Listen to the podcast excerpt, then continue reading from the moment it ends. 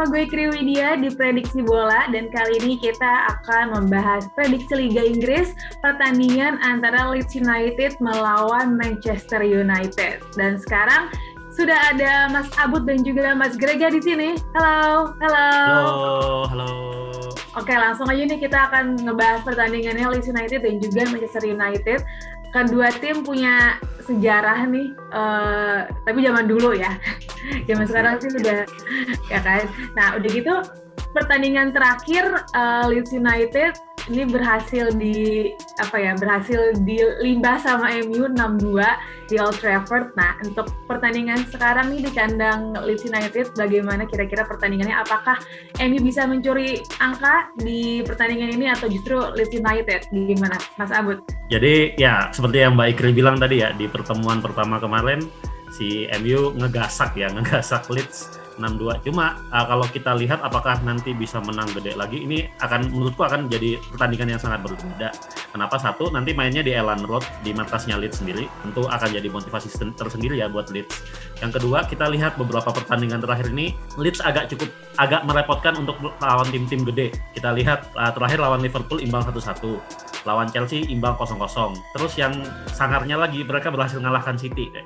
Nah ini kayak jadi lampu kuning nih buat MU. Ini Leeds yang sekarang bukan Leeds yang lu libas 6-2 di awal musim kemarin. Nah ini kalau misalnya MU-nya gegabah apa besar kepala dulu, wah bisa-bisa kena libas juga nih dari Leeds. Ya bener ya Mbak Ikri, Leeds lagi bagus-bagusnya gitu, lagi cantik-cantiknya lah kalau kata lirik lagu. Kemenangan 2-1 lawan City itu jadi modal paling berharga ya buat Leeds. Dan terakhir 0-0 ya lawan Liverpool ya. Justru pujian itu lagi datang ke Marcus Bielsa. Selain pujian juga ujian ya jadinya Bielsa. Bisa nggak nih konsisten nih, kebetulan lawannya MU gitu kan. Jadi duel ini bakal menarik ya, walaupun mungkin tidak sepanas waktu Derby Rose ya. Nah tadi kan kata Mas Grega lagi cantik kan. Nah berarti apa tuh yang membuat Leeds United cantik atau kelebihannya? Yang jelas satu gaya mainnya ya.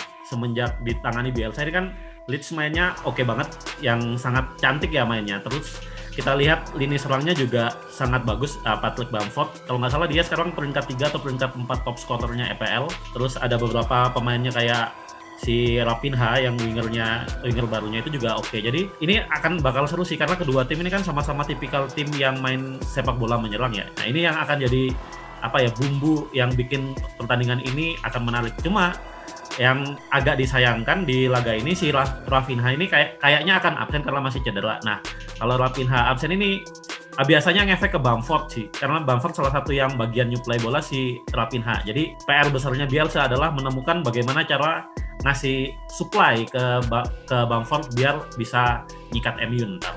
Ya mau nambahin sedikit ya. Tadi di awal disebut sama Mas Abut itu bahaya laten Patrick Bamford, cuman menariknya justru dalam beberapa pekan terakhir ini Bamford lagi belum menemukan performa terbaiknya lagi nih. Entah justru malah kayak pemain seperti Jack Harrison, Stuart Dallas, pokoknya pemain-pemain selain Bamford itu juga punya kans. Nah itulah jadi yang menurut saya Bamfordnya aja udah tajam gitu, tapi ditambah sama pemain-pemain lain yang punya kansnya takul sama besarnya itu yang ini justru jadi hal yang harus diwaspadai MU ya gitu. Jadi jangan hanya berpatokan pada Bamford saja gitu, pemain lain juga punya andil gitu, baik entah itu assist maupun goal scoring gitu. Oke, kalau kita ngomongin tim kamu nih MU, kalau misalnya kita bilang peluang juara kayaknya udah kecil kali ya untuk peluang juara MU. Tapi kira-kira MU bisa nggak nih untuk mencuri poin, dan apakah masih akan tetap bertumpu kepada Bruno Fernandes, atau menurut Mas Abut nih di beberapa pertandingan terakhir Bruno Fernandes tidak terlalu menjadi sentral? Kalau tadi katanya Mas Grega di Leeds kan berpatok sama Bamford. Nah kalau tapi pemain Leeds lain lagi bersinar. Nah ini kejadian yang sama juga terjadi di MU. Bruno Fernandes ini kalau nggak salah udah berapa laga nggak nyetak gol, nggak nyetak assist. Terakhir kali itu penalti lawan Granada kalau nggak salah. Tapi selama itu juga MU tetap menang terus. Hasilnya bagus. Kenapa? Karena sekarang beberapa pemain performanya lagi naik. Contoh Mason Greenwood yang kemarin nyetak 2 gol. Terus habis itu ada Edinson Cavani juga yang sekarang lagi udah mulai kayak menemukan ketajaman kembali. Terus ada juga si ini, si Paul Pogba. McTominay juga tuh ya. McTominay lumayan, tapi kan dia gak terlalu nyetak gol ya. Mungkin yang agak sentral sih Paul Pogba ya, semenjak dia cedera itu istilahnya kayak bebannya Bruno Fernandes tuh dibagi sama Pogba gitu loh. Jadi kalau misalnya Bruno Fernandes dijaga, Paul Pogba yang bantu untuk ngatur ini. Kalau misalnya gantian Bruno Fernandes. Jadi sekarang sih lebih merata ya. Jadi permainannya udah nggak terlalu tersentral ke si Bruno Fernandes lagi. Ya benar. Kalau soal di lini tengah ke apa namanya? Kembalinya Paul Pogba itu jadi suntikan besar ya. Jadi suntikan besar, boosting banget di lini tengah MU itu. Setelah Paul Pogba kembali ke formnya setelah kembali dari jeda gitu.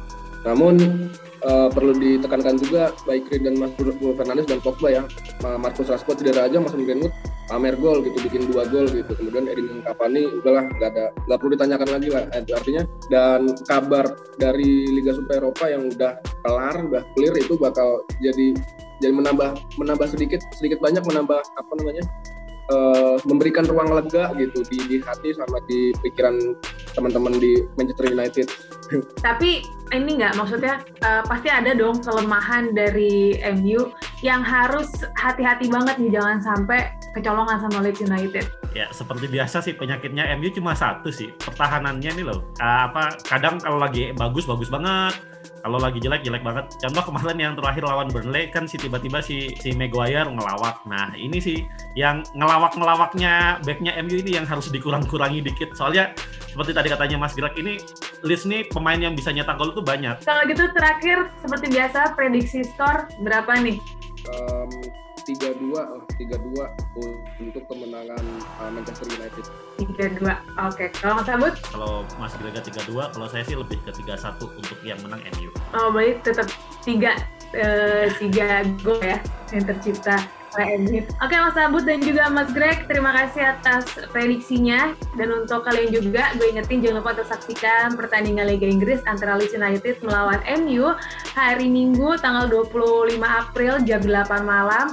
Dan untuk update seputar pertandingannya langsung aja ke bola.com dan juga bola.net. Dan kalian juga bisa dengerin prediksi bola ini secara lengkap di podcast bola.com hanya di Spotify. Kalau gitu, kita bertiga pamit undur diri. Sampai jumpa semuanya. Nah.